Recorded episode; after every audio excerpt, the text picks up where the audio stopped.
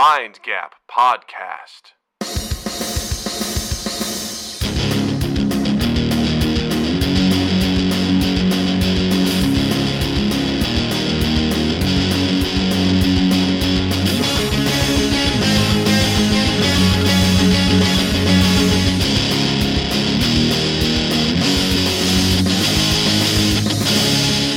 Hey, everybody, welcome to Mind Gap Podcast. I'm Doug.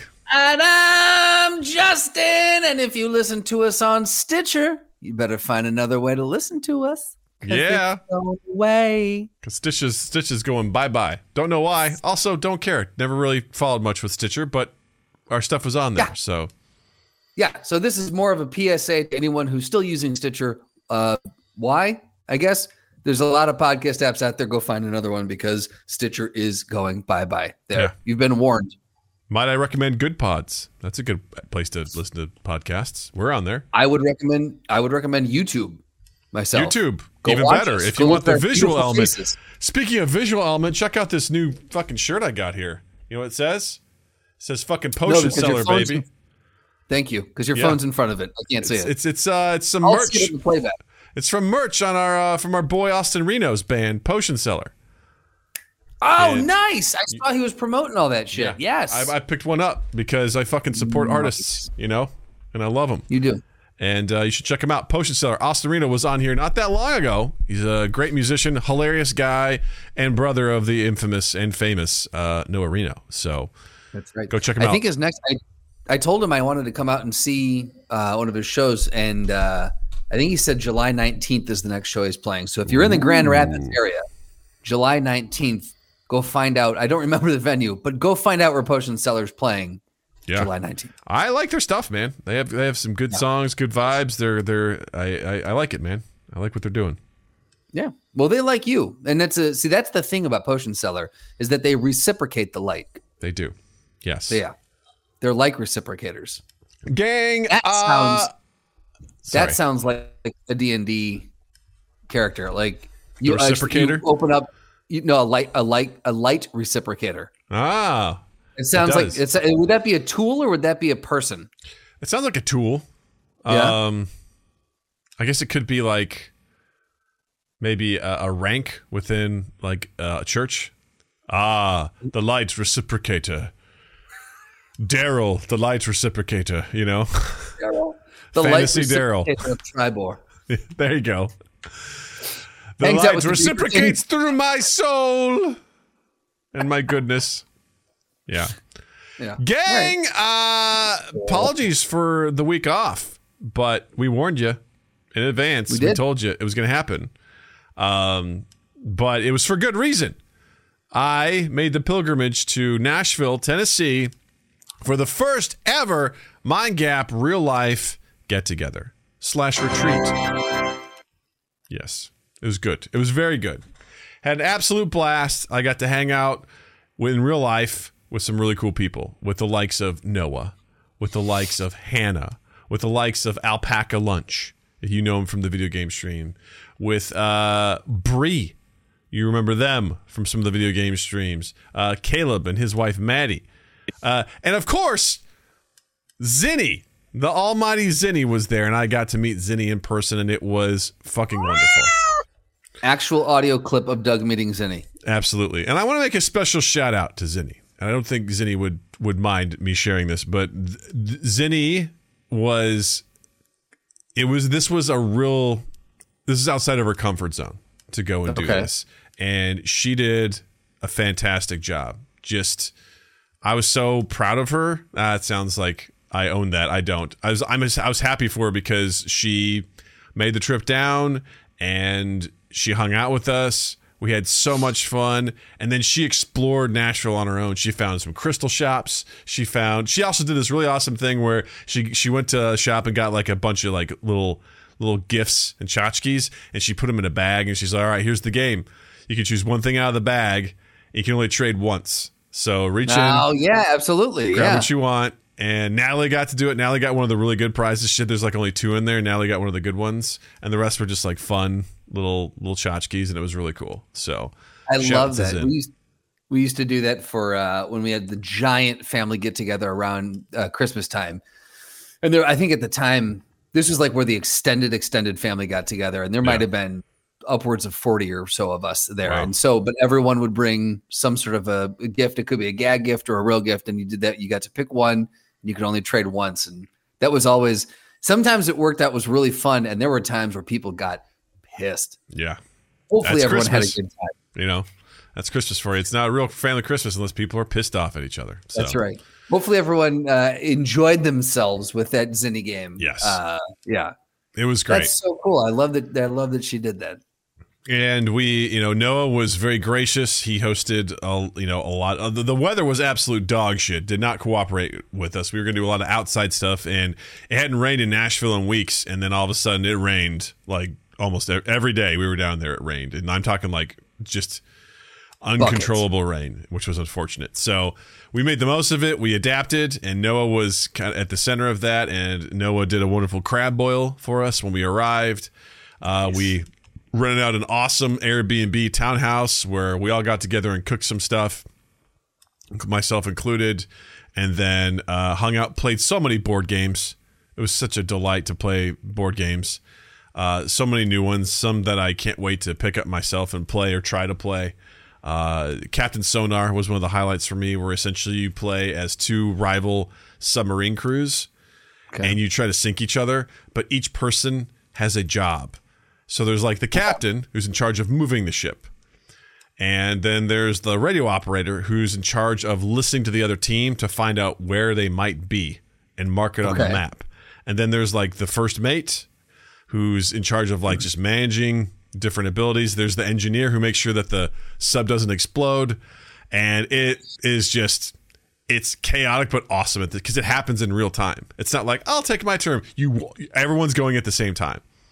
Oh, that's Yeah. Okay, that's see, that's I li- that's the cast that I like. That's. I- I was the radio like operator. game that you've played. I was the radio operator. My only job was to listen to the other team's captain.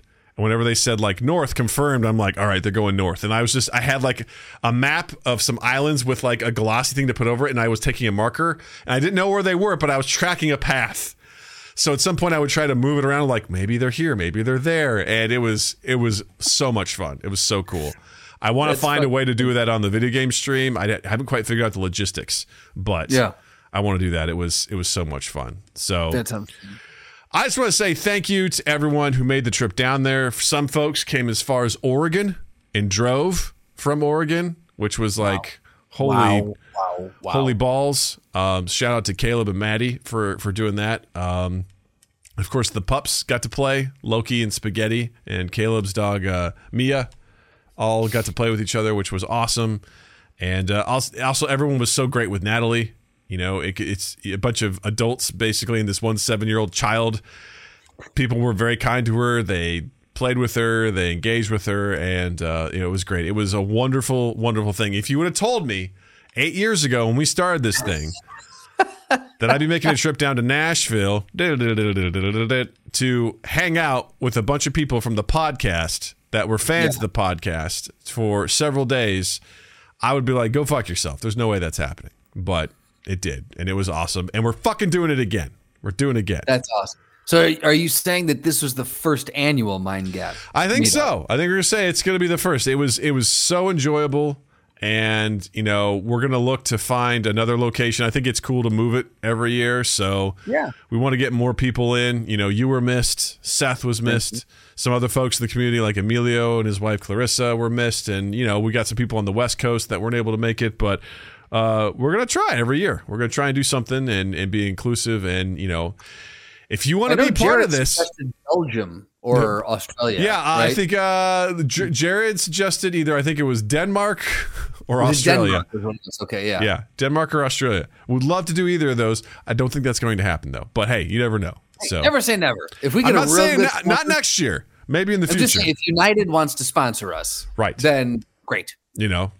That's Um, it. That's that's all I'm saying. Yeah. And if you are curious about what this is all about, join, check that description down below for the link to our Discord. Join the Discord community and uh, hang out with us, get to know us, and maybe in time you may be part of the next Mind Gap gathering, wherever it may be. And we'll have A bunch of cool people hanging out and being cool together. It was awesome. It was a great time. Yeah. Nashville, not my town, but I was happy to go down there to hang out with all those folks. So it was Yeah. good. It was a good time. I'm really glad we got to do it. Nashville's a Nashville's a fun town. Uh, you and I were talking off mic. If you are a fan of bars and live music, Nashville's a very fun, a very fun town to be in. Do, you don't even have to like country music because they've got they've got rock, they've got blues, they've Yeah. got you know bluegrass, they've whole, all you know whole whole variety of stuff down there. But you've got to be you've got to really enjoy going out to a bar to see live music. And if, if it's not that, there's it slowly starts to kind of like degrade the experience a little bit Yeah, as far as the city goes. for sure. Um, Yeah. I really enjoyed the zoo. The zoo was awesome. We were actually able to You sneak that in. what specifically about the Nashville Zoo made it a top tier zoo for you? I'll say this much: a couple things that I found that was interesting. Number one, uh, they had an actually really good app where it was Oh, the map of the place, and when you signed in, you got to pick a digital pet. You could choose between a red Okay. panda, a giraffe, and a tiger. And there were different spots around the zoo where you could go and collect like a digital currency, Okay. and it allows you to like purchase things for your digital pet, different enrichment things. And the idea is that like you're not going to get it all in one visit, but the more you visit, the more the digital currency you get, and the more you can, you know. I, I thought that was a, neat, a unique way to be like engaging with folks. So I thought that was pretty cool. Um, they had an amazing playground area for kids. T- normally, like when we go to the Brookfield Zoo out by us, they just have regular old playground equipment. now. I was like, "Can I go play in the playground?" I'm like, "We didn't fucking come here to play in the playground. We came here to look at animals. All right. So that's where we're spending our energy. We're not spending our energy there. But here, Yeah. it was like a wooden fortress, like a castle that Okay. had like awesome, like rope, like rope bridge areas that like like spiraled up, and there was a, an insane spiral slide that was probably like 20 feet in the air. That like just went. shh, shh. I was like, "Oh my god, that's a really big one." Uh, th- It was just really cool play area. I was like, "Yeah, go play for the next thirty minutes. Go enjoy yourself because this is That's awesome." awesome.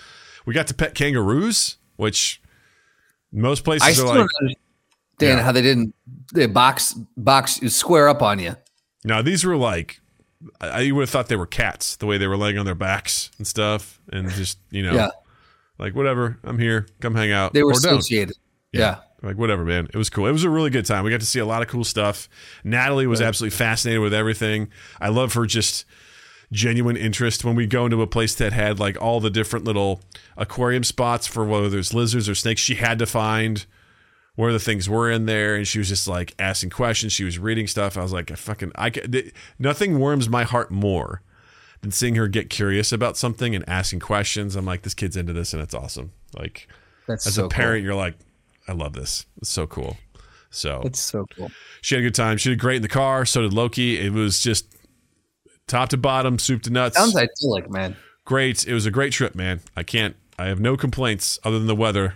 The weather fucked us, but I'm so happy that we worked around it and we made it made it our own. So looking I'm forward to next time. genuinely excited that that or uh, yeah i'm excited that that went so well not only just for you guys but for everyone that the entire experience you know there was no no, weirdness no hurt feelings nothing odd came out of it. It was just again cool people being cool together. And i'm Yeah. it, i'm genuinely genuinely happy for everybody that this first one kicked off that way. Very excited to hopefully participate in the second one. That's Yeah, very cool experience. And like you said, if eight years ago, if you had told us that we would have a if we that we would have a community, let alone one that we'd be meeting up in person with, that would uh, yeah no I'd be like fuck right off. bullshit. Also, Right. everyone got a free Mind Gap T-shirt. So I I saw everyone wearing that. Yeah, I got And everyone T-shirts for coming. I thought that's, That's the least we could do. So fuck yeah, yeah, baby. Yeah, baby.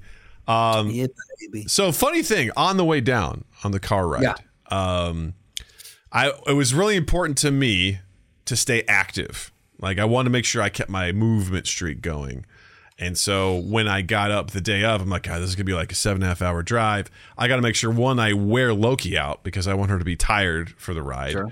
And also I need to get some exercise in so that I have a head start on the day, a big head start. So I got up and we did like a, you know, four and a half mile walk. And my my goal, movement goal for the day is like, a, you know, 1,170 calories, move calories per mm-hmm. day. So I got up to about 870, so it's about 300 calories away. And I was just like talking with Jill on the ride. I was like, ah, you know, I just want to make sure that I get this. I go, I'm at like 870. I got 300 to go. So, and she goes, oh, you'll be fine. I'm like, you think so? She goes, yeah, you could burn 300 calories taking a dump. And I didn't skip a beat. I'm like, yeah, right. And then I took a moment and I go, wait, what?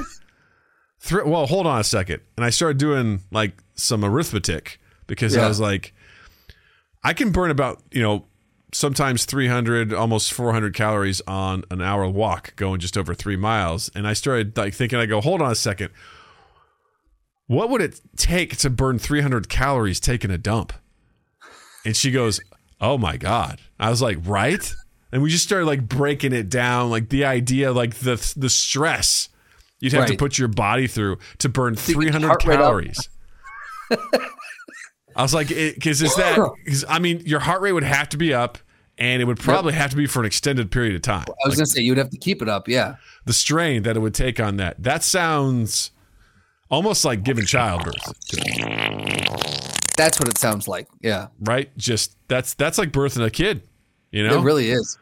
just the Oh amount of God. stress your body goes through, and it just got me thinking. I'm like, God, what would it take to burn 300 calories taking a shit? You know, I feel like if you were to burn 300 calories taking a shit, you would have to pause midway through, stand up, stretch your legs, walk around a little bit, and then sit back down and finish up the job. I feel like that would you would need it would have to be you don't have to necessarily pull your pants up, but you would ha- you would definitely have to pause in the middle. I There would need to imagine. a rest period Yeah, where you take some water. I imagine like you said, arrest. Like the cops are gonna come. You know, there's a Oh, period where you get well, that, I arrested. that you know, saying, yeah. I, I was like, this probably something where it's it's stuck in there, and you got to do stuff to get it out. You're sitting there doing like body weight squats. You know, you're doing mountain climbers. You know, You're doing It's the just- scrunchie where you're bringing your legs up and yeah, yeah. you're doing like the reverse crunch. You know, trying to to make that happen, and just th- that's what it is. And you're on the just gripping the seat, just like ah, just trying to make it happen. Just just covered in sweat. I hope. listen, I've had some horrible dumps in my life, you know, so, and I just I never want to burn 300 calories doing that. Like that sounds. I think if you burn 300 calories taking a dump, you would die. I don't think. I, I think that that kind of a dump. I don't know that you would make it up. Yeah, I don't think you'd be walking away from that, Doug. yeah, I got bad news for you. I got bad news for a lot of people. If you burn You 300 calories during a dump, that's uh that's a fight for your life right there, my friend. that really is. Yeah, you're. Yeah, you got the eye of the tiger on that one. The Yeah, brown eye of the tiger. That's not good. But while we did that, I just started laughing and I pulled out my phone. I'm like, I'm putting this down to talk about on the podcast. You know, I was like, I wonder. Hold on. I'm, I'm curious. I'm gonna do this. I'm gonna do this in incognito mode because I don't want.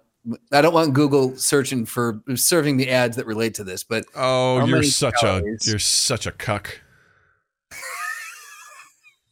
do you burn taking a shit?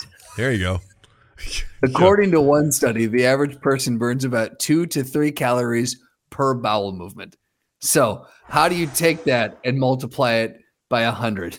I thought you were gonna say two to three hundred, and I was like, okay, I've miscalculated my dumps. And I was I've like, been oh, incorrect forever. Yeah, okay, apparently I do that all the time. Yeah, two to three calories. I Yeah. mean, yeah, because really, how strenuous is it? Your heart rate isn't going up, you know. no, Like yeah, the only times I've had have just been like the ferocious diarrhea, you know, where you you have bubble gut and you think you're gonna shit your pants before you get to the toilet. And I've been like, oh my god, and then like my body is sweating, and you know, I'm not taking the hint that my body's like, hey man, you need to make a change in your diet, you know. Yeah. Well, hold on. We're getting some. There's a lot of articles now. This is where I don't know if the internet feeds on itself. and It's just like, you know, like like one person posted it and everyone else is like, "This is accurate. I just need clicks." Yeah. But a bunch of different websites saying pooping does burn about 68 calories in an hour. So if that's the case, In you'd have to go. You'd have to go what four or Who's five pooping hours for an hour? I don't know. While you pooping, you tense your muscles, and depending on the fiber and water count in your poop, hold on, let me click through to actually get to the link. Uh, you could have a strenuous poop or a soft poop. The more you strain, the more calories you burn, although it would be very uncomfortable for you. Pooping in a squat toilet would require you to squat. This position also burns more calories.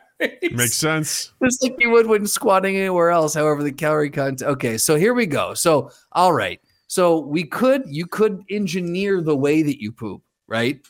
You could do uh what do they call it? like a suicide hold? Where you're isn't that what it's called? When you uh hold on, isn't it I need you When to you, uh, explain more. have you ever done a Del Rule workout? No, well, yeah, once or twice, and I was like, "This is my life's not worth this. Life's too short to go through this." basically it's a squat hold, where, Okay. uh, more or less. Um, oh, right, right, right, right, right, right, right, right, right, right, right. I Yes, thought they I'm- called them suicides, but yeah, I think you're right. Uh, but but you could do a squat hold, which in in theory would would activate more muscles and in theory burn more calories. So that's one way. You could do a wall hold or a wall squat, right? Sounds like what you need to do is you need to be working out while you take a shit. That's what it sounds like to me, I feel like that's the only way we're going to get to the. and that sounds one. incredibly dangerous. Yeah, also messy. Yeah, yeah. Yeah, Doesn't seem is also yeah. If the strain, I have a feeling that's going to rip up your insides if you strain too much. So that's how you get a hernia, Yeah. buddy. three a three hundred calorie dump sounds like the worst possible dump that you could possibly ever have. Doesn't sound good. Tell you that much. Again, you're fighting for your life. That's it. Doesn't sound good at all. Yeah. So Yeah. that was a fun conversation. I'm glad I was able to bring to the podcast. You're welcome, everybody. Oh, this is look. This is this is why we started the podcast. don't act like you don't have these kind of conversations on long road trips. All right. Let's not let's not get holier than now, audience. I know Yeah. I know what you talk about. I know what you talk about. You know, but it sounds like, you know, doing a 300 calorie dump would be like a cleanse. And speaking of cleanse, you're kind of going through your own cleanse right now, aren't you? I am. But before we transition to that, the next time that you go for a movement, I would like you to set an other workout on your watch and How just about I set it as wrestling? How about that? So then you'll whatever know whatever you want to do. Doug. How about whatever we, from now wanna do. on, whenever we poop, we're gonna say we're doing wrestling, so we'll know when we're pooping. How about that? We'll see. Doug just completed wrestling. Oh, good for him. He's like that's Mm, nice. the that's the fourth one today. That's really good. That's not Yeah. really good. He's got problems. He's got problems. Yeah, it's just like what we call like I'm horseback joking- riding or I'm something like that. though. You're gonna see wrestling come up now on my, and you're gonna know, Yeah, and it's gonna say he, he burned two calories. he's like, wow, that wasn't very long either. You know, That's yeah. Well, there you go. He must be a very good wrestler. he just- must not be on it. his phone anymore if he's pooping that quick. Am I right? Speaking of which, well done. That was two segues for you. Two good ones. Like mark Right it in the books, yeah. y'all. I did it. Yeah. Episode 40, what is this? 402? 402, baby. Yeah. Only t- only took 402 episodes, but that got Ten it. thousand You got it. hours. Get you get you where you need to go. There you go. Yeah, no, I'm taking a uh this week um I decided I wanted to start uh examining not just from uh fitness uh it, it's this took me almost the entire year uh the fit by 40 thing but uh I, I'm I'm wanting to do um mental cleanse as well and and look at the different things in my life that you know take my attention take my time. And so one of those is social media. Uh, i don't i'm not on a ton of different platforms. Really instagram's the only one i do. I spend some time on reddit and i look at that as a little bit of like social media. Uh, discord i'm on there every once in a while. I look at that as social media. Uh, twitter i just open it up usually to delete the notifications to like satisfy like yep i've seen the notification then i close it. So instagram's the really the only one that i spend any significant amount of time on. But i realized that every time i had a moment to myself anytime that i had a, a downtime i was pulling out my phone opening instagram and do, just doom scrolling. I would hit reels or i would check whatever.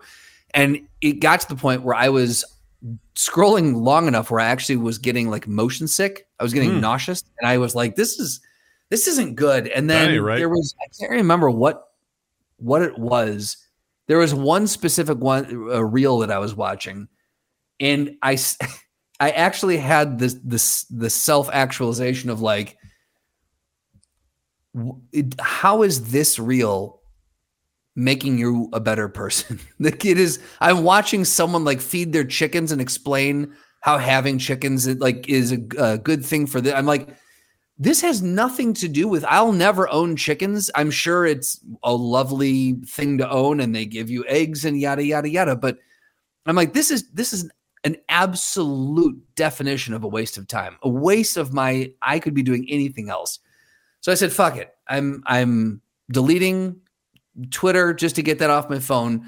I'm shutting down uh, Instagram, um, Reddit, and Discord for what at least one week. I'm starting with one week, and I'm going to see how it is. So anytime I am, you know, alone with my thoughts, pooping, trying to burn 200 calories, or if I just have, you know, uh, downtime, I'm I'm allowing myself to be bored, and I'm just allowing Good. myself to sit and think, and I'm not pulling the phone out. I'm not checking emails. I'm not. I'm really just trying to sit and and just kind of be because I can't remember who it was, and I think we talked about this in the podcast, but someone had said the problem with creativity nowadays is that no one allows themselves to be bored anymore. Yeah. And back in the day, all these great ideas came out because people didn't have anything to do and they just sat and thought and ideas came to them and they allowed themselves to be bored, which allowed their minds to wander, which allowed these ideas to form. And then we had amazing stories and inventions and and you know philosophies that came out of this. So I want to allow myself to be bored for a little while. So right now I'm on a social media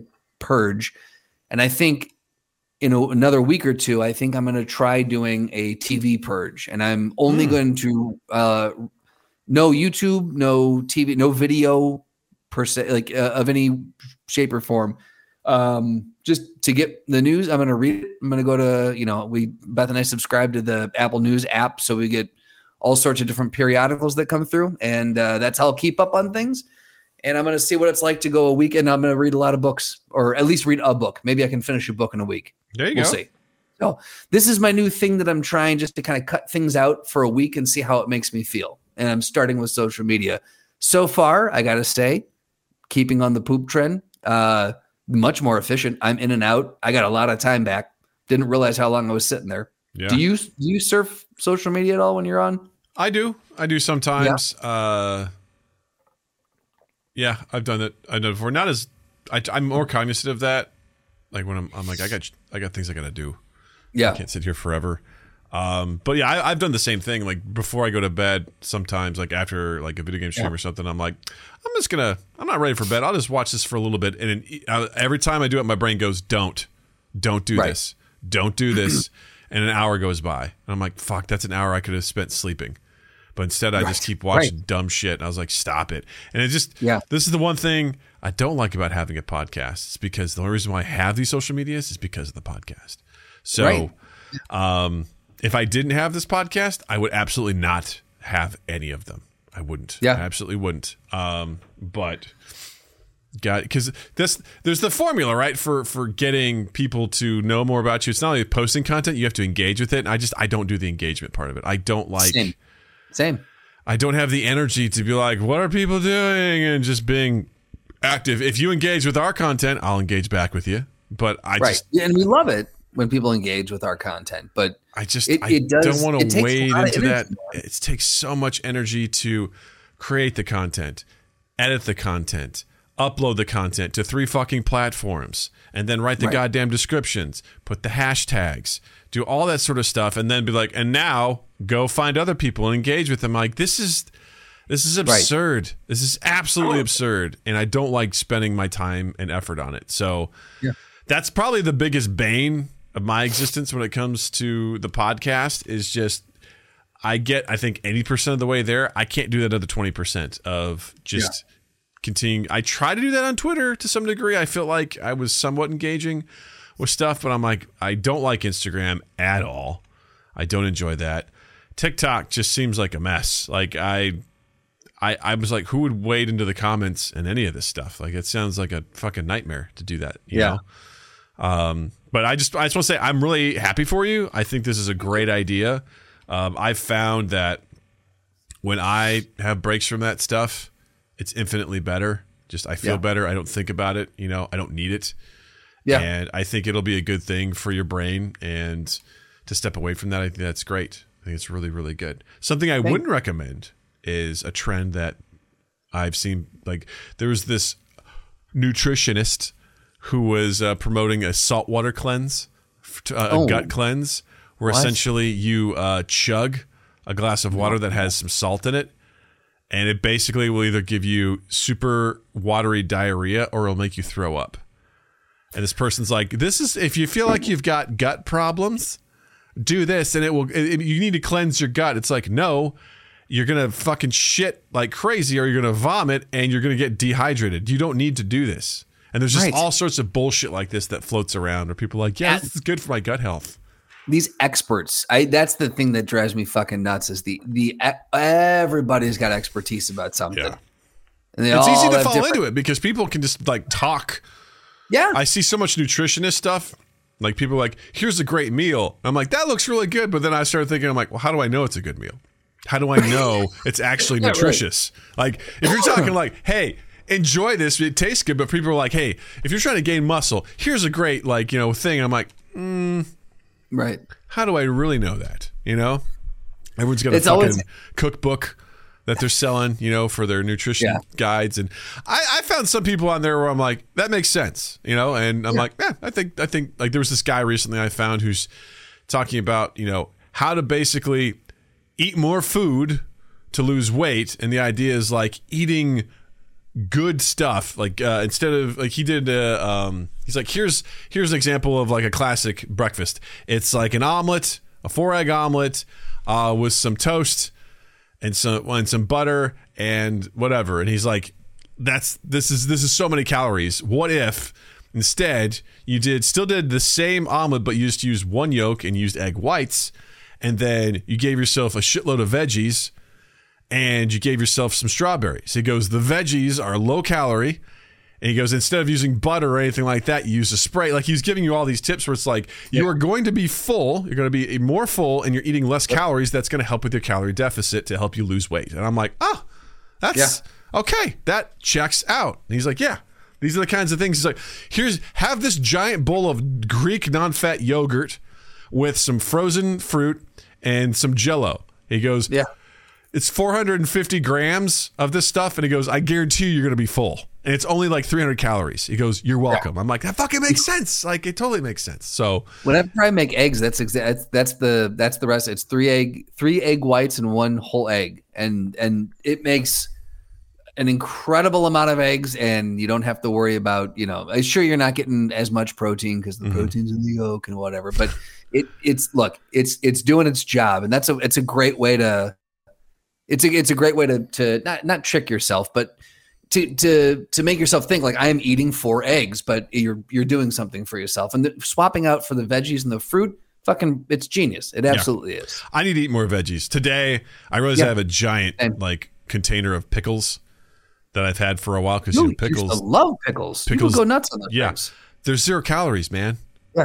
and i was like today i'm like let's bust out some of those pickles when i'm when i need a snack because i'm like that Yeah. shit will fill you up it'll satisfy you and it's zero calories baby i'm like Absolutely, yeah. done deal. But anyway, back to the thing. I'm really I'm really happy for you for for doing you. this. I commend you for it. I think it's important. I think everyone should try this um, because social media fucking sucks. It really sucks. It does. And I, I've, I've found too that as of late, I have, uh, I, I feel like I've been dipping in and out of depression a little bit Mm. more easily and just for my own mental health. And, you know, again, we want to talk about this as freely and openly as possible on the podcast because people, it, people deal with it and it's okay to talk about it. And social media doesn't help it. And I'm, I'm realizing that just, just being, because not only are you comparing, you're seeing everyone else do stuff, and you're like, man, I'm not putting anything like if you're a creative, like like we are, like Mhm. I'm seeing people do this. I'm like, we're not, I'm not putting nearly as much out as I should, or being creative. And then I, as I'm watching this, and then I'm realizing, well, you're spending time watching this, and that's doing it, and then also just being disengaged with everything else going on around you and being Yeah. sucked into your phone.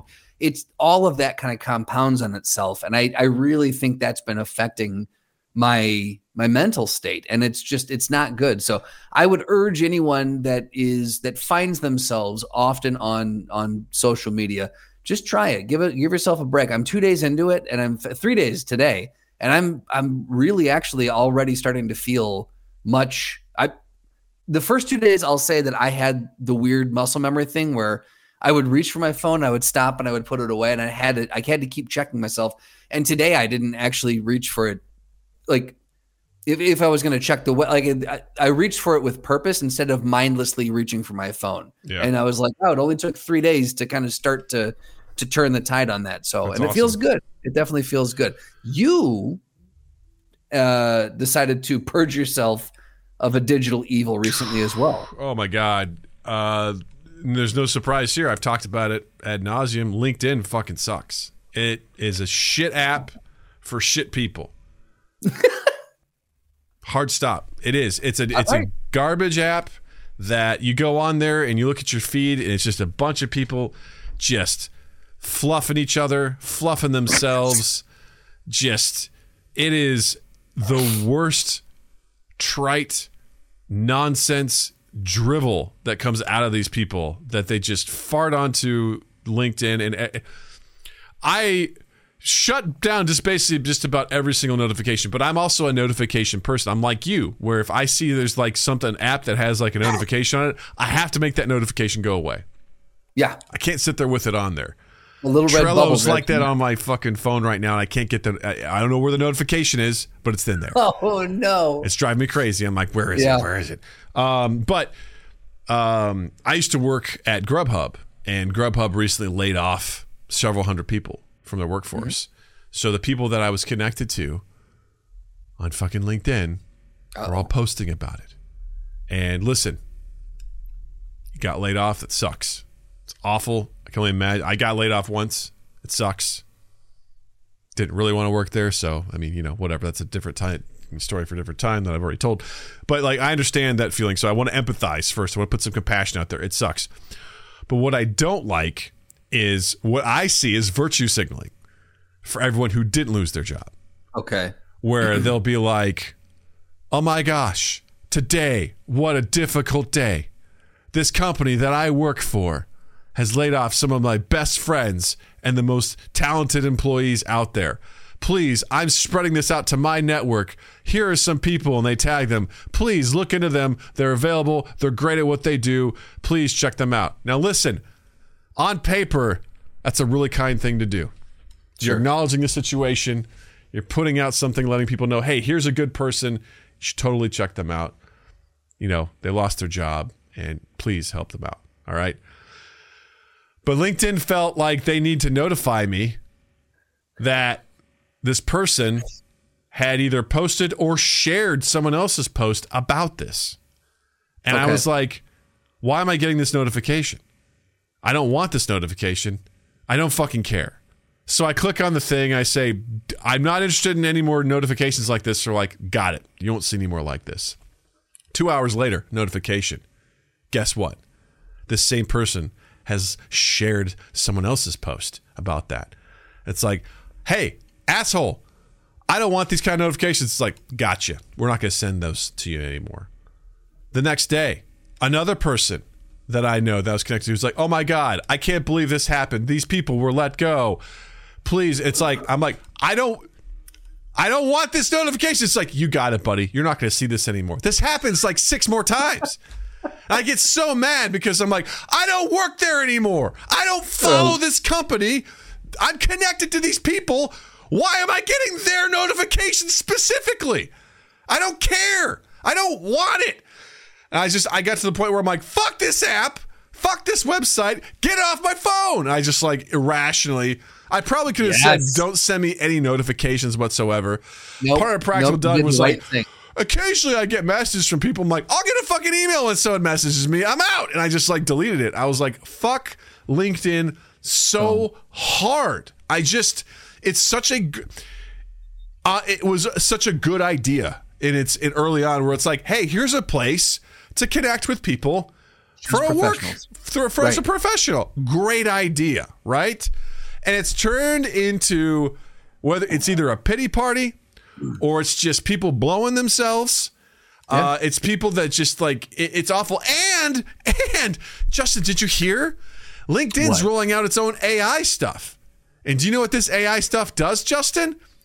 What's that, Doug? You type in at least 30 words of what you want to say, and then it fills in the rest of a post for you. So that means, Wait, wait, wait, I'm sorry. A, a post. yes. Not not like fills in your resume or fills in what if it actually will It's, create a it's, post it's for you. making a post on LinkedIn. If you're like, you have to type in at least 30 words to give an idea of what you want to say, and then it will fill in the rest. It's Is already 30 words not a post? I feel like that's a post already.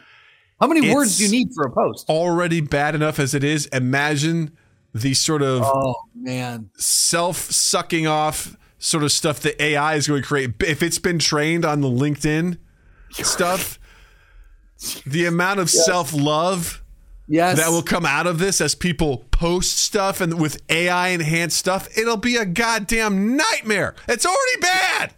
I can't wait until people start trolling it though. I do think we'll get a couple. Who's really going to troll wonderful- it, Justin? Who's trolling LinkedIn? Nobody goes me. there. That's cool. Me. Nobody goes to LinkedIn. That's cool. Why would they? The cool people are anywhere but LinkedIn. Can I can I interject real quick? Yes. Stuff is stupid, stuff is dumb. Doug hates stuff. Doug hates LinkedIn. That should be its own thing. The amount of times I've just railed against that fucking website. I Oh hate it God. so It's- much.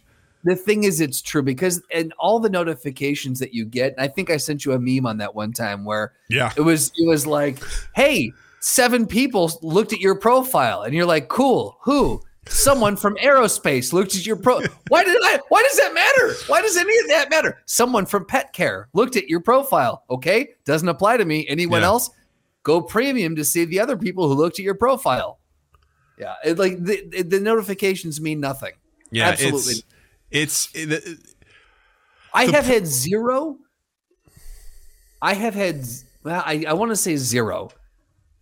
Maybe, maybe one meaningful interaction on LinkedIn the entire the entire time that I've been on there. I have maybe had one truly beneficial, meaningful interaction. Everything else has been either people, hey, congratulations on your work anniversary, oh, or oh, that's about as bad as like Facebook or the cold cells. Yeah, I like. Yeah, I, I don't. I don't. I've I have yet to see the benefit of LinkedIn. I understand its purpose, but its purpose has evolved into something awful. Evil. And it's what w- the problem is that it started, in my opinion, innocently enough. And then certain people started getting traction in there doing something a certain way, and then people just followed suit. And it's turned into this thing where people get on a soapbox and they're like, let me tell you something, managers. Let me tell you a little thing called employee satisfaction. Let me tell you how you need to treat your workers. Listen here, CEOs. Right. It ain't about the beanbag chairs. It ain't about snacks at work. We want to be treated like human beings, which, you know, on, its, on itself, it's like, yeah, that, that all makes sense. But the way that it's done, the memes that are shared on there, and the people that I find that are most active on there, I can't fucking stand. The people in my workplace that were complete tools were the same people that are on LinkedIn actively and I'm like, of course you are. This is like I look at that, you know, some people look at Facebook like, oh, that's for old people. LinkedIn is for old people in my opinion. Old Okay, old interesting. professionals who are like, right. hey, I, and that's not true. I know other people I've worked with, but I feel like people go there looking at LinkedIn like a savior for all their their work life woes. And Sure. it's not that. If there's ever there's grifters wherever you go, LinkedIn feels like a giant grift of people that are constantly trying to be like, "Hey, I'm hosting a webinar about how to turn one dollar into two. You know, it's just whatever it is. It's just absolute horseshit, and I can't fucking stand it. And Now, I don't know if this is. I'm sorry. I, No, go ahead. Go. I was going to say I don't know if this is because I have a a business uh, or like and I'm listed as the business owner on on on my LinkedIn profile or or if you get this too. But do you get like like that like where it's it's just grift nation or unsolicited um not uh, yeah unsolicited sales pitches or connections do you do you get like an ungodly amount of these I don't. I don't. so I I have like here's one message received with premium. Hi, Justin. My name is, I'm not going to say his name. I'm a, f- a former Fortune 500 exec, transformational mentor and coach, and founder of, an, of something I'm not going to say. I'm, re- I'm not going to give him a plug. I reached out because I help high performers like you connect to the most inspired versions of yourself. Attract what truly brings you joy, realize the full depth of this amazing life experience. It's not a traditional executive coaching program by any means. That's it's for high performing executives. You didn't know they could send audio messages on Right? here like no. I, I'm Yeah. just translating for people with what they're Oh, saying. that's right. but it's for high performing executives, entre- entrepreneurs, and business owners.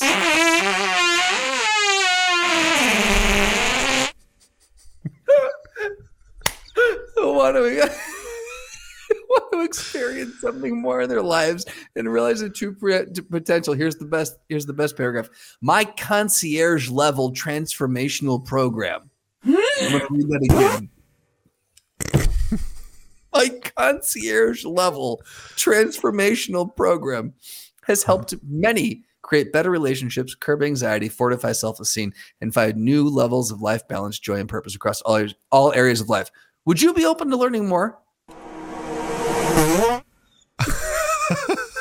and I'm telling you, dude, I get shit like this constantly. People, I mean, people who are just, I mean, yeah. Hey, can I, you, your business looks really fascinating. I'd love to help you, blah, blah, blah. And I'm like, you know nothing of me or my business. Obviously, you've done zero research on who I am. And, and it's, and guess what? It shows. You know what's funny? Someone paid for premium, which is not cheap, to be able to Right. send you a direct message. Yeah. That that Right. is a waste of fucking money. I know it's a numbers game, but that's a waste of fucking money. The most Oh, I've gotten is like someone going, "Hey, I saw your resume. I think you'd be great for this training role." I'm like, I, I don't do just that. open another one. It's board position open for you. I'm like, on the board of what? I don't I don't have the fucking CV for that. What are you? Who are you? Uh, Who that, are you? That always pissed me off whenever I would get emails from people. They're like, "Hey, I saw your resume. I think you'd be great for this sales job." I'm like, "If you looked at my resume, you'd see I have no sales experience. Why would you fucking at, talk to me about this?" no. I don't mind I like the instructional design stuff because people are like, "Hey, we're looking for a contractor to do X, Y, and Z. Let me know if you're interested." I'm like, "That's fine. Like, it, it's at least within the realm of what I do." So that seems whatever. Like I, I don't respond to them, but I'm like, eh, whatever, it's fine. But I hate the ones that are salesy, where someone's like, "Hey, I saw that you like uh, podcasts. Uh, could you what what, you, what do you think is your the your favorite podcast episode you ever listened to? Anyway, here's my pitch." I was like, "Go fuck yourself." Absolutely, yeah. Get They're outta just here. they, they find one little thing and they're like, oh, I can make a connection on this. Oh, right. I felt really gross because I work on I've I've talked about this before. I'm an editor for the Take Two podcast, which is a phenomenal podcast. You should go check it out. I love it. Um, but I was like, I feel like I felt compelled one day to share an episode. It was the loneliness episode on there, which is awesome. It's so good. Lindsay and Stacy just break down loneliness, how it's really bad these days. I was like, I, you know what? I'm going to post this on LinkedIn because I want to shout out Will for giving me the opportunity to work on that. I want to shout out the podcast. I was like, this seems like something that would be good for the LinkedIn community. You know what I mean? I don't mean that in a bad way, but I'm like, this could be something where people be like, oh, cool. And I shared it, and part of me was like, gross, gross. I contributed to the algorithm. Gross. Um, but you know, I, I did it for you know for other stuff. But I felt gross doing it. I didn't like doing it. Nothing about it felt good. And I feel like as soon as I posted something, all of a sudden people came out of the woodwork. They're like, "Oh hey, where have you been? right. Ooh, you Haven't seen you in a while. fresh meat, fresh meat. Where do you work?" Yeah, they just get all fucking slobbery and like, Like, oh, someone okay. our wares too. It's like, yeah, fuck, get out of here. Um, so yeah, that's that's uh, it's not fun. It's not a fun place. I one less one less app on my phone that That's I don't that's need the to get gotta look at it. notifications from. Don't You know what? I if I wasn't recording this on my phone right now, I would I would go in and delete because I, I feel the same way. I don't need it on my phone. It's an app that I do not need to check that on my phone. Zero reason. Absolutely. I will no get reason. emails and I will log in on my desktop Yeah. to check it when needed. So, Yeah. Justin, I'll- uh, I've got I'm, gonna- I'm going to join that, Doug. I'm going to join you in that. join me and Fuck deleting LinkedIn off your phones. That's an imperative. Rise up. Yes. Um, so Justin, Yeah. I've got big news, okay? And, I, and to everyone listening, I've got big news for you too, because I heard a new slang term today. Not today, but recently. And it blew my mind because I was like, this, so this is how this is how new new new vernacular is created. Okay. Did you learn this on LinkedIn? I did not learn this on LinkedIn. I learned Okay. about this on the Your Mom's House podcast, so you know it's going to be family friendly. Um, Hundred percent. This is your warning. So, um, I learned about a phrase, a collection of words uh, that means that means it's used for when you're absolutely slaying, the ultimate form of yassification, popping off so hard you can't contain it, and everyone is in awe. That's one person's definition, according to Urban Dictionary. So, um, I want you to take a guess. I'll give you some context. One word in this two word phrase is a word that's pretty negative. And what I appreciate about this is it's like a reclamation of that word and empowering folks to use it. But when you and I hear this word, we don't hear empowerment. And I will say right out the bat, gang, this is not the N word, okay? We're safe there. It's nothing it's nothing pejorative in terms of I race. didn't know if this if we made 400 and then 402 was going to be our demise or what. But I also want to set the boundaries so you're not like, oh, I mean, is it like Yeah. what's what's a slang for the Portuguese or something? You know, like just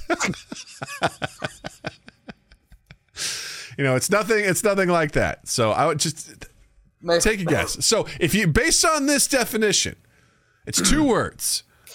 Used for when you're absolutely slaying, the ultimate form of yassification, popping off so hard you can't contain it, and everyone is in awe.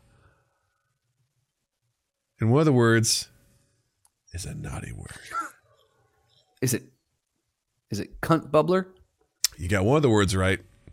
I did bubbler. Mm-hmm. Uh, Uh, the, the I'm glad you said it was two because the first thing I don't know if you've ever seen the Key and Peele sketch, "Pussy on the Chain Wax." I feel like I have. It, it, it sounds familiar. It's where one of them tries to make that a thing. You got to keep the pussy on the chain wax, and he's like, "That doesn't mean anything. That's not. A, that's just words together." And like they go back and It's forth. It's funny like, 'cause it's no, no. the- I say it all the time. it kind of feels like that. It does. And so I was like, "Is this if this if someone actually tried to to make that a thing, I would have loved it." But I'm glad you said it was two. All right. Um, I'll give you, you could, I'll give you like a, a quick guess if you know Clint, Clint Tower.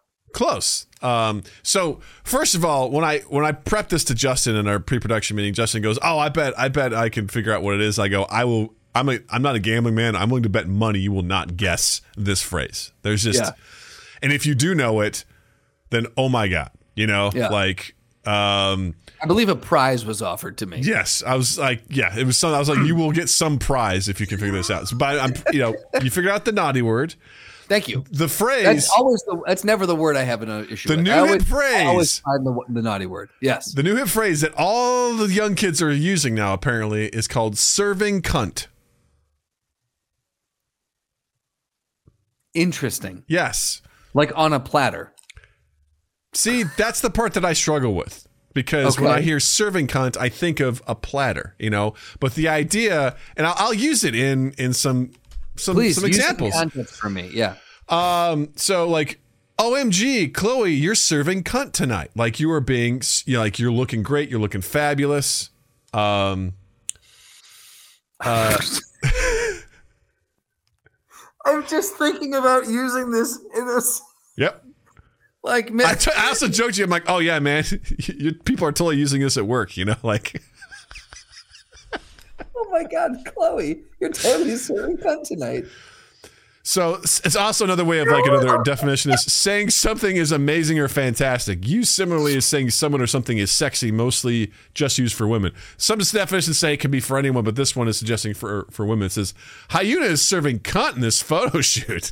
Jesus Christ. that's probably listen. That's probably my delivery of that. I really emphasize the the cunt, but um, there's I mean, also it makes it sound like an X-rated photo shoot, right? Right. Like she's she's serving some up. Yeah, right. This this definition just makes me laugh because it's it's too specific. It says something that motherfuckers named Lily are always doing. Who is over there serving cunt? Love- oh, that's just Lily. They're always doing that. Is this Urban Dictionary you're on? yes. Sometimes they have the best hyper-specific definitions. Right. Oh so another God. example is like person one. Do you do I post this photo on Instagram? Person two, yes, you serve cunt for real.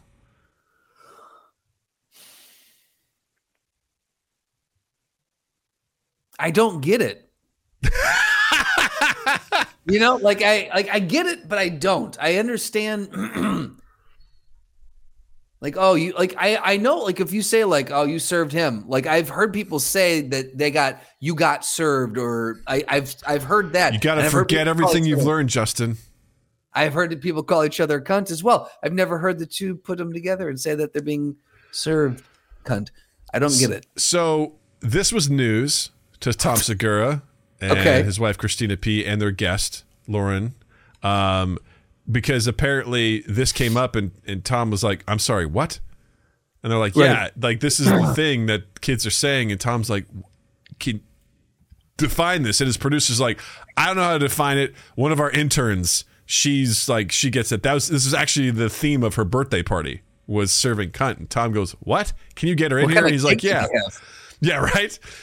So like she comes in and she's like, yeah, yeah, like it basically means like you're you're wearing like you know amazing you know outfit and you're just like you know you're you're you're everyone's like holy shit look at this person they're awesome and Tom's like all right which one of us is serving the most cunt right now and it's like oh it's the guest she's got the sequin jacket on all this stuff and he's like all right cool and they're like and sometimes we'll just say man you're really cunty you know and I'm like no that's not that's not how I learned what that is. That means Wait, that wait, wait. I'm sorry. The intern said sometimes they'll say yeah, it's like or really short frame is like, man, you're you're, you're cunty, you know. I'm like, mm, Wow. I think that's a positive. about changing the game on that word then. Holy shit. Yeah, so I'm like, generations above you will not take that as a compliment. No. No, absolutely not. that this will be one of those line in the sand moments if the the newer generations do adopt fully adopt this and it's not just a flash in the pan zeitgeist thing. I this will be a line in the sand moment where you will be able to clearly delineate between generations Yep. if this if this sticks.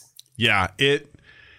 I would love for us as an American culture, the U.S. culture, to reclaim cunt to not be so fucking brutal. I fully agree with that. I absolutely agree with that. Because it's- hearing- that it is just a word. Yeah, hearing folks in the UK and Australia use it, like it seems so less threatening. I They've- think it's yeah. the way we pronounce it. We're just like cunt. It's like oh god, Jesus. Well, like, we get the T too, cunt. yeah, yeah, cunt. Yeah. Whereas they're like, hey, look at this cheeky cunt right here. You know, it's like it They, doesn't. they swallow. They swallow it. They swallow yeah, the they don't. They don't. They don't enunciate. It's such a Yeah. small four letter word, but they don't put the weight behind it. You know, Right, They're just like, yeah, it's like, ah, They don't be a it cunt. like a you know, yeah. Yeah. It's just boom, it's out the door. It's no big deal. Yeah. And um because that word I fully agree to that. Yeah. so I to a to like a certain level I'm like I love what's happening here is that a generation is like taking that word to like no we're going to feel empowered by this like this is something we're going to say and we're going to agree that like this means you're awesome and I'm like okay like I don't. I don't dislike it. I mean, Yeah. I'm, I'm. I don't disagree. It just. It definitely because of how I've been conditioned. It hits my ears.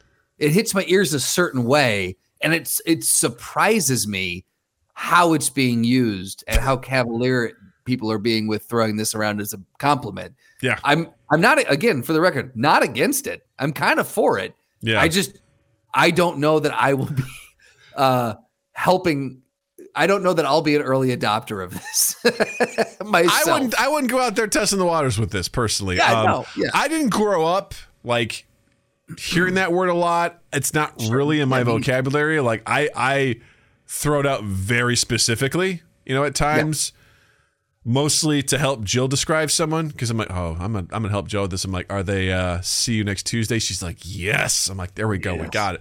But I don't. It's not really in my vocab for uh, swear words. I don't. Sure. uh I don't fling that around all unnecessarily. Um, so it's definitely worth uh, you know worth noting that to me. So, but I understood like it was always like a a no no. It was a big no no word, and so when I hear that, I'm like, whoa. Especially when Americans use it, I'm like, oh, oh, okay. So for me, I would love to be like 20 years from now where that's just like the slang and I'll be like laughing, being like, I remember when that was not the case at all. This Well, used to mean a really bad word, you know? I think it'd be amazing if, as as as old people, we could just. It gets to the point where it is commonplace, and then just as old people, we're just throwing it around because I think old people saying that is hysterical. It is so funny. Like, it, it there's there's going to be a lot of really funny things hearing old people do, like hearing old people talk about like esports, talking about games, Yes. referring to things like you know saying things like tank diff, DPS diff, you know. Your I don't know what support- those mean, but yes. Your support level sucks. You know, you got shitty supports over there. You know, Well, we've talked about too how the current older generation, how we're just like, yeah, you know, the the Beatles and the Stones and you know uh, uh, the Pretenders, like all like the Turtles, like all these bands uh, are like, yep, that makes sense, you know, uh, for for music. But as we age, we're going to be 80 year olds listening to the Beastie Boys and to Blink 182 and to, you know, uh, Wu Tang Clan. Just, we're going to be sitting there in the old folks' home with just, you know, cream, get the money, dollar, dollar bills, y'all. Jill will forever be singing Shoop, uh, Yeah, and uh, you know, doing some Snoop Dogg and and things like that. But also, what's interesting, I saw this recently. Uh, someone basically tagged certain bands and songs as dad rock now, and some of those songs included uh, "Fat Lip" Oh. by Sum Forty One, which I'm like makes sense. That Yeah, song came no, out when I when when I was 18. You know, um, what else was there? Um, there was like a Slipknot song, which I was like, I think it was Duality. I'm like, yeah, that I mean, checks out. Logically, that checks. Yes. Korn. Yeah. Um, you know, like eh, they were going through all these songs, and it was a guy that was duetting it, and each each one that came out, he was like, "No, no." But to me, I embrace that. I'm like, good. I always used to joke when I was Yeah. younger. I'm like, if you're telling me at some point Blink 182 is going to be considered classic rock, I can't fucking wait because that means it'll be everywhere. it'll be all over the place, and that's Yeah. what I want to listen to. You're telling me Sum 41's dad rock? Yippee skippy. That's good. And also, for the first time, it made me realize, you know, listening to my dad or my mom listen to music and being like, God, this music sucks or whatever, and not enjoying it. And now I'm like, the stuff that I grew up with is now considered probably people are like, ugh, God, Sum 41. I'm like, Sum 41's not old. And I'm like, no, they are. I look at Blink 182, I'm like, Mark Hoppus, Tom DeLonge, they look old, man. They, look weathered. Oh, They look old. absolutely. I was like, "Yikes! That's uh, that's that's life for you." Um, Yeah.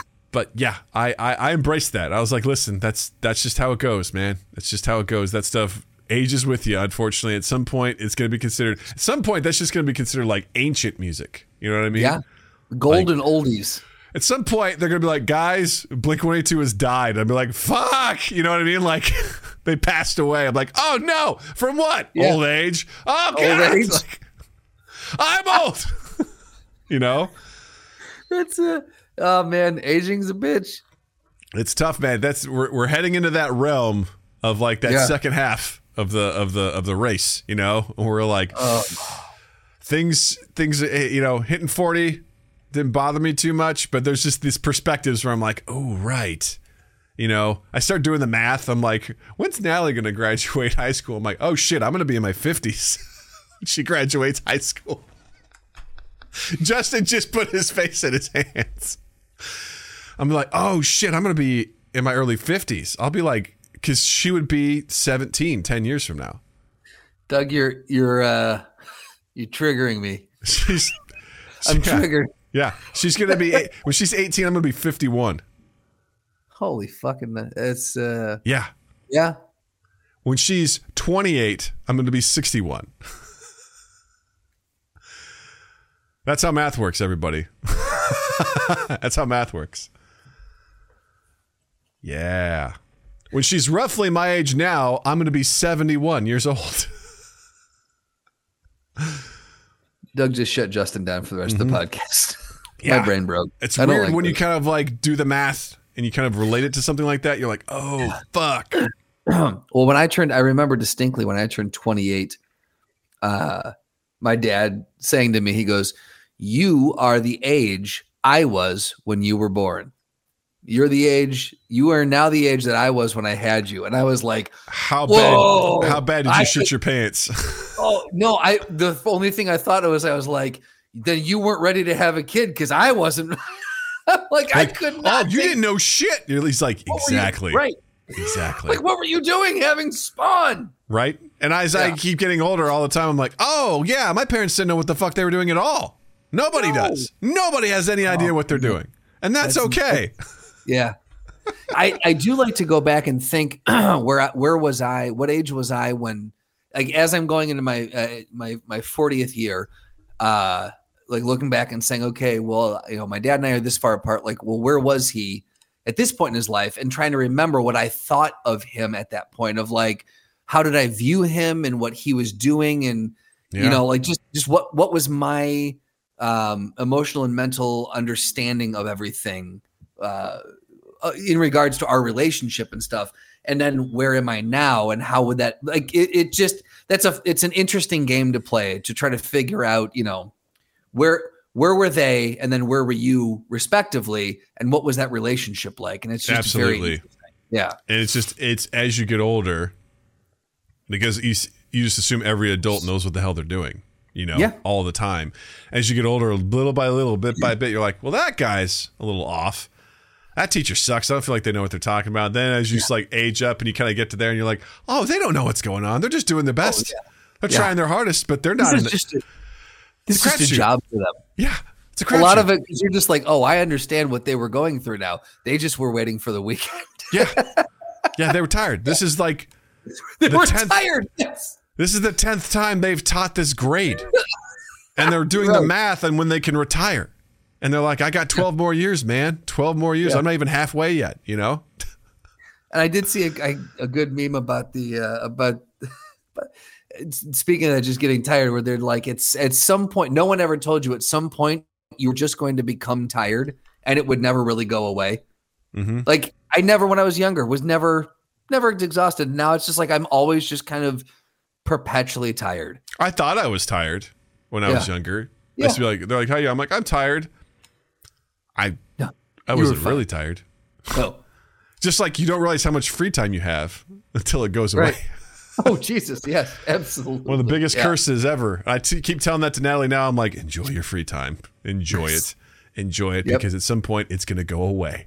It's going to Yeah. be minimized and you're going to really savor those moments you have when you can do And then it whatever you want. Yeah.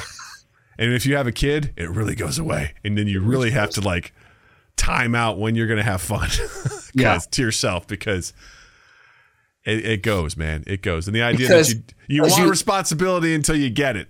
It's like Yeah. trying so hard. You're like, I got to get to this door. You open the door and then you just slide down the slope and you're like, I want to go back. And you're like, too bad. You made it through the door. You're like, no. It's like, Yeah. welcome to the real world, motherfucker. You know, you're in it now. which seems like a perfect place to transition. You got the questions, we got the answers. All you do is ask. Practical, practical, practical, practical, practical, practical. Ask practical Doug. If you've never been here before for this segment, this is Ask Practical Doug.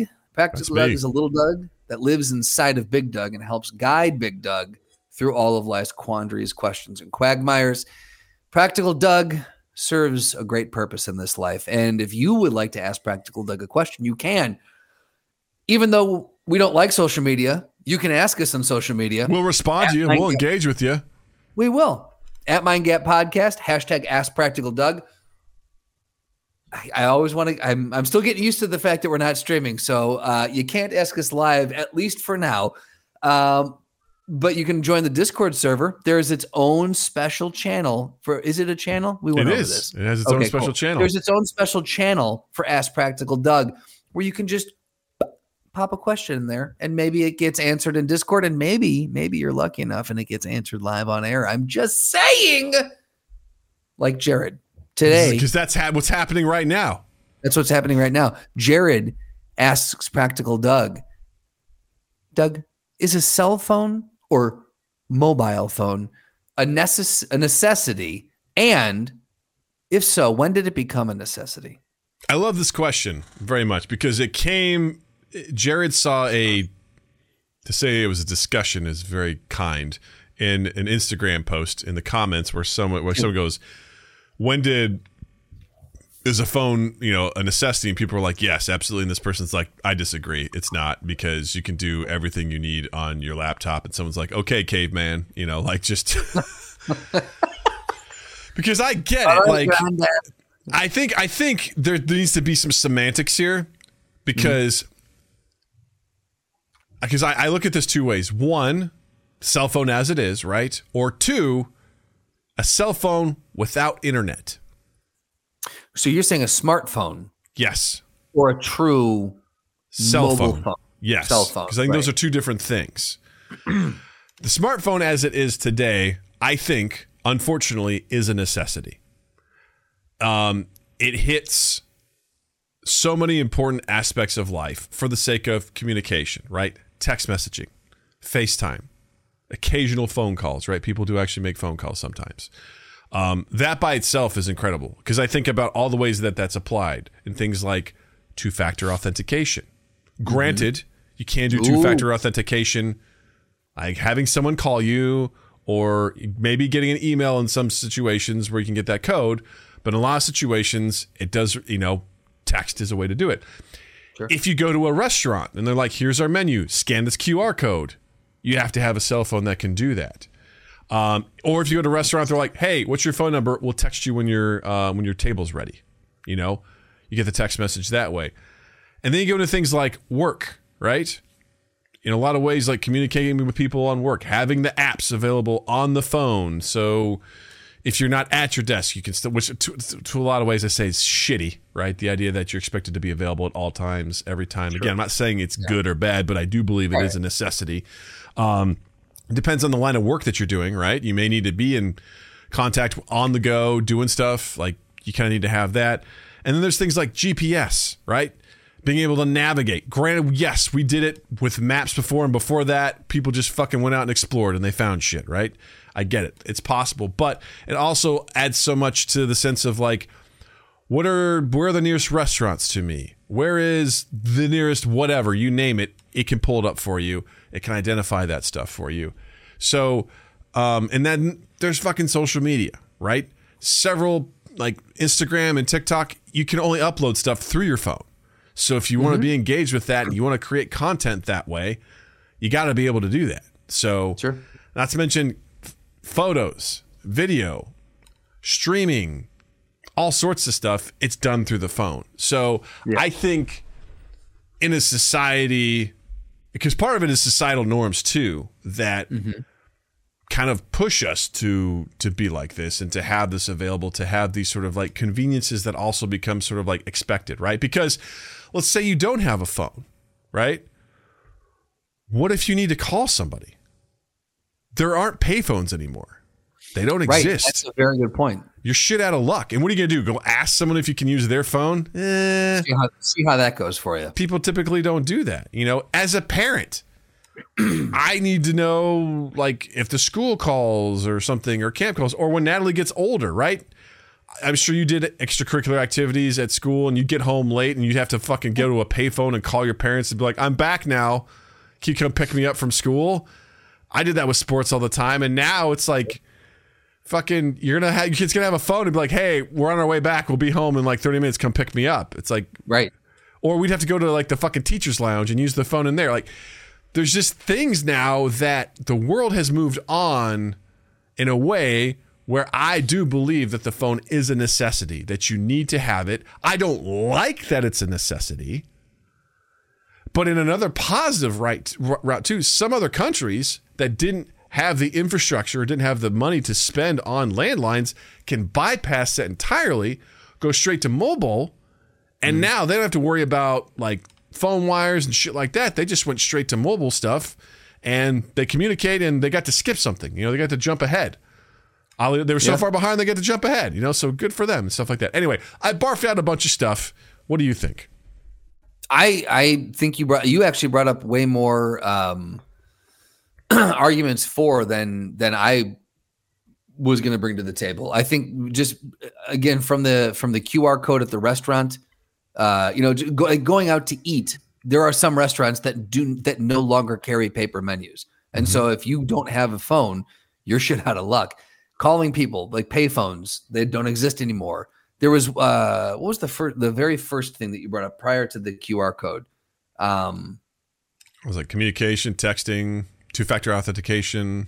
two-factor authentication there's like there are so and so like who's to say that that uh you know you can you that you can get an email you might not be at your computer Right. you know if you need to log into something and i i think there, there we have moved and as a society uh to a point in technology where it, it it's a necessity because society deems it a necessity exactly. right you might be able to live yes do you need it to live no No.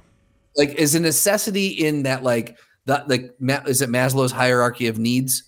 Like it's Yeah. not a necessity in that in that regard. No, you don't need a cell phone to physically survive. You can make it day to day without it. But if you want to be a active member of society and and actually, you know, do do your part, an engaged member of society, uh, you you absolutely need a cell phone to to do that. And I do believe that you need a smartphone at this point to make that happen. It is it has ceased to become a luxury and it is now it, it is verging if if not already necessity it is verging right on the edge of necessity Yeah. And for the record, Right. again, I don't like it. I prefer doing shit on my computer. Uh, that's why I got so I pissed off well with like TikTok. I can't stand looking at looking at stuff. Like if I need to like read an article or Beth will send me something and like, well, well, can you look for, you know, we're we're looking for chairs for a dining room. Well, let's let's look and I I, I can't spend that kind of time on my phone. I can't look I can't surf the web on my phone No. for an extended period. And again, first world problems, I get it, but uh save save your comments. But it's uh it, it I definitely uh, agree that the computer serves a much greater you know function for me in in many things but without the cell phone there's there's you know you, you you're not gonna you're not gonna make it through a lot of what you is required of you nowadays I have three fucking screens. If I'm doing research for shit, I want to use these big ass screens to see more content at one time. Yeah. I hate typing lots of shit with my meaty thumbs. I constantly misspell stuff all the time. It's not enjoyable. I don't like having long conversations, you Right. know, over that stuff uh, or, or whatever. Like I in a pinch,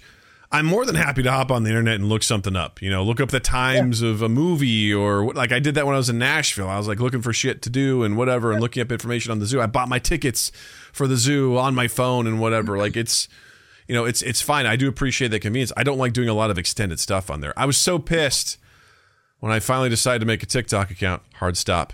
And then it was like, oh, you can only do this on the phone. I was like, motherfucker. Like, I have to do this on the phone. It's like, same thing with Instagram. It's like, oh, you Yep. want to post? You got to post it from your phone. I was like, how annoying. I build all my content on the goddamn computer, and then I got to put it in the goddamn drive, and I got to download it from the drive onto my phone. It's like, Yeah. that's extra steps. Why are we doing this? You know? Anyway, it's- yeah this fucking sucks. All right, but I think, and you you said it perfectly, is that society has moved to a point where if you don't have a phone, you're actually at a huge disadvantage for a lot of things. Yes. Um, and I don't like that, but I would argue that it is an even if you were like, nope, I'm sticking with my landline. I'm like, that's cool. It's still going to be really difficult to go out and do a lot of things. It's, it becomes it's less of like, oh, this is inconvenient to like, it's actually problematic to interact and do things Mm-hmm. sometimes. Because imagine you Yeah. go to that restaurant and you're like, they're like, hey, give me your cell phone and we'll your number and we'll text you. And it's like, well, I don't have a phone, and they're like, I guess stay close. You know, Right. Yeah. Like, Hang yeah. out right there then. it can be done, but Yeah. it's not. You, you will be severely inconvenienced because you're not doing what everyone else is doing. Is that right? Debatable. I'd argue no, but it's what But here we are. society wants. So Yeah. here's we are. Here's where we are. There you go. It is decided. Necessity. And to answer like when it happened, yeah. I would say Thursday. Thursday. I'd say I think when the first iPhone came out, that was a step in that direction. Mm-hmm. Followed by the iPad as the mm. adoption of these technologies into everyday life became because a lot of those things were like, oh, this is a luxury item. Ooh, mm-hmm. look at this iPhone. Look at this iPad. I remember seeing the iPad. I'm like, what the fuck do you do with that? Like, I don't, I don't understand its purpose. It's cool, but I understand its purpose. And then as technology improved, and you know, you got you know GPS instead of having your TomTom or whatever. Like people are like, oh, it's on the phone. Like it became this all-inclusive device. Yeah. And then when people realize that some people are like, oh, I don't have a PC, I have my phone. They're like, well, we also have to care the phone. In my line of work, when I create, training, they're like, well, how does it look on the phone? Not just the because some people will view training on Yeah. the phone. Society over time were, was like, this is basically a computer in my phone in my hand that I carry on in my pocket, and people just started picking stuff up. So I would say probably I don't know, last ten years maybe I would say that's that's a that's being accurate, yeah. generous 15 15 may be you know a bit far but i'd say in the last 10 years it quickly moved to like if you don't have a phone you're fucking out you know Yeah. I yeah, I fully agree. I, th- I would say last decade is where it really made the turn. yeah so jared thank you so much for the question Great thanks question for, as always, Jared. thanks for popping that in the discord like justin said you can do that too check out our discord link is in the description down there justin what do you got to recommend this week I have a animated series that I think uh, is unique and fun, and uh, unlike, unlike anything I've seen in a little while. It's called Agent Elvis, and uh, it's on Netflix. Oh boy, I just did something here. Here we go. Um, the the cast is absolutely stacked. Uh, playing Elvis is Matthew McConaughey. oh my god! and it's Matthew McConaughey. It's Matthew McConaughey doing Matthew McConaughey, but somehow it works. You're like, yeah, that's Elvis, but it, it sounds nothing like him. But you're like, yeah, Kaitlin Olson, uh, Priscilla Presley, Elvis's ex-wife, actually produced this and stars as herself in it. It's it's magic. That's Johnny wild. Knoxville, Tom Kenny, who is the voice of SpongeBob Huh. plays Scatter, who is Elvis's coked out monkey friend. Don Cheadle, Jason Mantzoukas, Niecy Nash, uh, Baz Luhrmann is in it. Christina Hendricks, Kieran Culkin, Chris Elliott, Ed Helms, Ego Nwodim, Simon jason Pegg, Fred- mantzoukas plays howard Yes. hughes Gary Cole. He no, he plays Howard Hughes, who has injected himself with radiation and is going insane. there we go that makes sense He's got nails that cannot be cut, and they're razor sharp like knives now. And he pisses acidic piss into jars. Simon Uh, pegg Yes, yes, Kieran Culkin. I'm telling you, man. Like this cast is wow stacked. Uh, it is. Fred Armisen I- plays Charles Manson. Yep, and and wonderfully so, I might add. oh my god. Um, yeah, it is. Uh, and Ed Helms plays Robert Goulet. It's just such a. But here's the and, and the the if you know a, a lot about that era, Mhm. um, for example, Kaitlin Olson plays CC Ryder, spelled C E C E Ryder. One of Elvis's most popular songs, or, or a very popular song, was CC Ryder, S E E S E E Ryder, R I D E R. And so her character is CC Ryder. And like there's little like if you're into this genre of music in that that time period, a whole bunch of little Easter eggs that make the show even richer. But if not, Elvis Presley uh, basically becomes a secret agent and uh, has to save the world over and over and over again. His best friend is Johnny Knoxville, who plays Bobby Ray, and Bobby Ray is he's like he's the he's the wheelman. You know, he he Mhm. can basically fly, drive, uh, or operate any vehicle and fix it. And uh, Scatter is the uh, homicidal, coked out monkey sidekick, and um, it's it is insanity incarnate, and it's fucking amazing. So on Netflix, Agent Elvis. It's got one season out. I think they're coming back for a second. I don't know. Hope they do. But obviously, it's sanctioned by Elvis's people because his ex-wife helped make it. So, bada Wow. bing. Yeah. Okay, what a what a recommendation. You've got my attention, sir. That's This this is the closest I'll get to recommending anime. Yeah. I was gonna say, like, I have an anime show. I'm like, I'm sorry, excuse me. Gibbon. Yeah. Short Um, episodes too. 30 minute episodes. all I think 10 in the season. So easy, fun. Doug, what do you got? Uh, I've got uh, The Wire. a little late to the game on okay, this one. opposite, but I love it. Yeah, um, I heard about it for years about how awesome it is, and um, yeah, it's it's it was the best cop show of when it came out in the early 2000s, and you Yeah. could see its effect on all future shows. Um, takes place in Baltimore, and it's so well done. Like I understand the hype behind it, and Okay. it's very grounded. Uh, it's it's kind of depressing. Um, and it deals essentially it's a story about corruption in the city of Baltimore from a lot of different angles. Um, and it's got incredible acting. And uh, yeah, I was completely enthralled with it. I I think I finished it within like two weeks or whatever. I just was like Jeez. just consuming it just left and right, and it was. I was love it.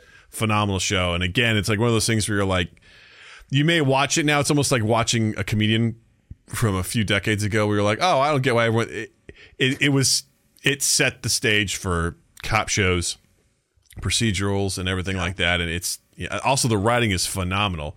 There's one season that's all about like shipping and whatever and people were just making all these like references to like shipping how it's done i'm like god damn someone that it's it's like writing those sketches those very specific sketches at, at second city where you're like oh I, I have a lot of knowledge on this i'm gonna put in someone's like i'm gonna write a whole season about fucking shipping because i know it, you know hank over there his dad he grew up on the docks so he knows everything there is to know about shipping you're like oh my god like what it's incredible. It's really well done. So uh, that's Yeah. on that's on Max. Uh, it's been out for probably 20 years at this point, but uh, Yeah. finally got to it. Uh, it's pretty cool. You should check it out. I love the fact that you brought up to the uh, watching something decades later and having. My dad and I, my dad uh, and and stepmom and sister came up this weekend, and uh, he and I were having coffee on the porch, and somehow we got onto that. We were talking about what uh, the Carol Burnett show and just Mm. how revolutionary some of the stuff they were doing on, the, and and a few other old shows like that that really like broke the mold for what was to come. And I told him, I was like, Doug and I have talked about this in the past, how you look back and sometimes you can really easily go, I don't see what's so special about that. But you have to put, when you're watching something like that, you have to put yourself in the mindset of this had never been done before. So take that with a grain of salt, you know? And so You like, need the really context. enjoy it. You have to have the context that this was new, brand new. And so this was mind blowing. It was Yeah. like whenever I took a Shakespeare class and in college, and we were we were going through like a history play, right? It was like Henry V or whatever. The amount of prep you had to do before you even read the play was insurmountable, but also crucial because Okay. you needed to know the context behind all of this stuff because Shakespeare was doing a commentary of political figures and things like that, you know. And so just to read that, you're like, I don't get any of this. You almost you needed a history lesson before you read it so that you could understand it. And it's the kind of the same thing with that. I'll never. You said Carol Burnett, real quick. A couple quick stories. I remember when I was at Second City, kind of earlier on or whatever, and I was doing stuff. And this guy I worked with, he was a total tool that was absolutely active on LinkedIn. Like was making references to Carol Burnett because he knew I did comedy, and I was like, "Who?" He's like, "How can you be at Second City and you don't know who Carol Burnett is?" I'm like, "I, I'm not your age. It's not on right now. I don't." I don't know what to tell you. Like I just the the the hate I got from him, I was just like, I don't know. I'm sorry that I don't know. And he's like, he's like sending me clips of the show. I'm like, okay, like I, it doesn't do anything for me now. But you know, it's like someone trying to prove, like, I can't believe you don't. And the other one was early on when I was in the music business stuff. Someone referenced Dick Clark, and I was like, who? and they're like, you know who driver? Dick Clark is? I was like, the race car driver. Like, I don't. I don't know who that is. They're like, he hosted the countdown, the music countdown. He did American Bandstand. I'm like, I wasn't alive for that. I don't know who that is. I don't.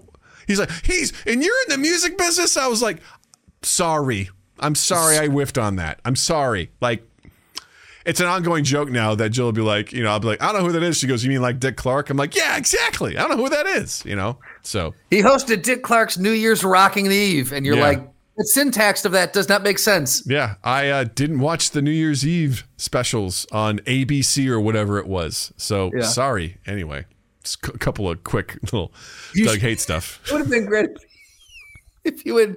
Oh, yeah, sorry. Two in one episode. Doug hates stuff. It would have been great episode. if you were just they're like, you know, Dick Clark. You're like, oh, of Dick Clark Productions. Just start. Somehow you know his production company, but, you don't know him. any of his I was like, Yeah. Oh, I thought it was just like a general name for a production Company. I just thought that was a pretty. yeah. Anyway, thank you all for listening. It's great to be back. We had a lot of fun. My favorite part was like all these topics were just like they weren't articles or anything. It was just stuff that Justin and I wanted to talk about. So sometimes a little break in this stuff is good. It kind of gives us plenty of stuff to come to the table with. But thank you so so much for listening. Uh, please, uh, if, if you're watching us on YouTube, thank you very much. Uh, please hit that like and that subscribe button. Uh, it means the world to us. Um, also, check out the description. You've got link to our Discord. Uh, you've also got a link to our merch shop, uh, redbubble.com. You've got a link to our Patreon if you'd like to throw some cash our way. Otherwise, like I said, link hit the hit the like and the subscription button because it costs you nothing and it helps us out so much. And follow us on all our social medias at MindGap Podcast. And be sure to check out Justin as well. That's right. While I'm using it, when I'm using it, you can find me on Not this week, at- but not you know. this week. At Justin underscore Michael, spelled M I K E L. It's the fun way of spelling it. While you're in the online realm, check us out on any podcast platform that you normally consume podcasts, except for Stitcher, because it's going away. So you got to find a new one. But you can go Apple Podcast, you can go Podbean, you go Spotify, Good pods. Uh, Good Pods, Pandora. I almost said Panera, and that's not Mm. right. Um, I don't know. We might be on Sirius. Who knows? Anything. Find us there. Like, subscribe, share, rate, review, all those fucking things we tell you to do all the time. TwoEastates.com, Two Estate on all social media, loveanimprovfilm.com, Love an Improv Film on Instagram. That's all this guy's got to say. All right. With that, I'll say, Justin, thank you. Douglas, thank you. Listeners, thank you. Ooh, mommy. And you all have a dandy fucking week. Mind Gap Podcast.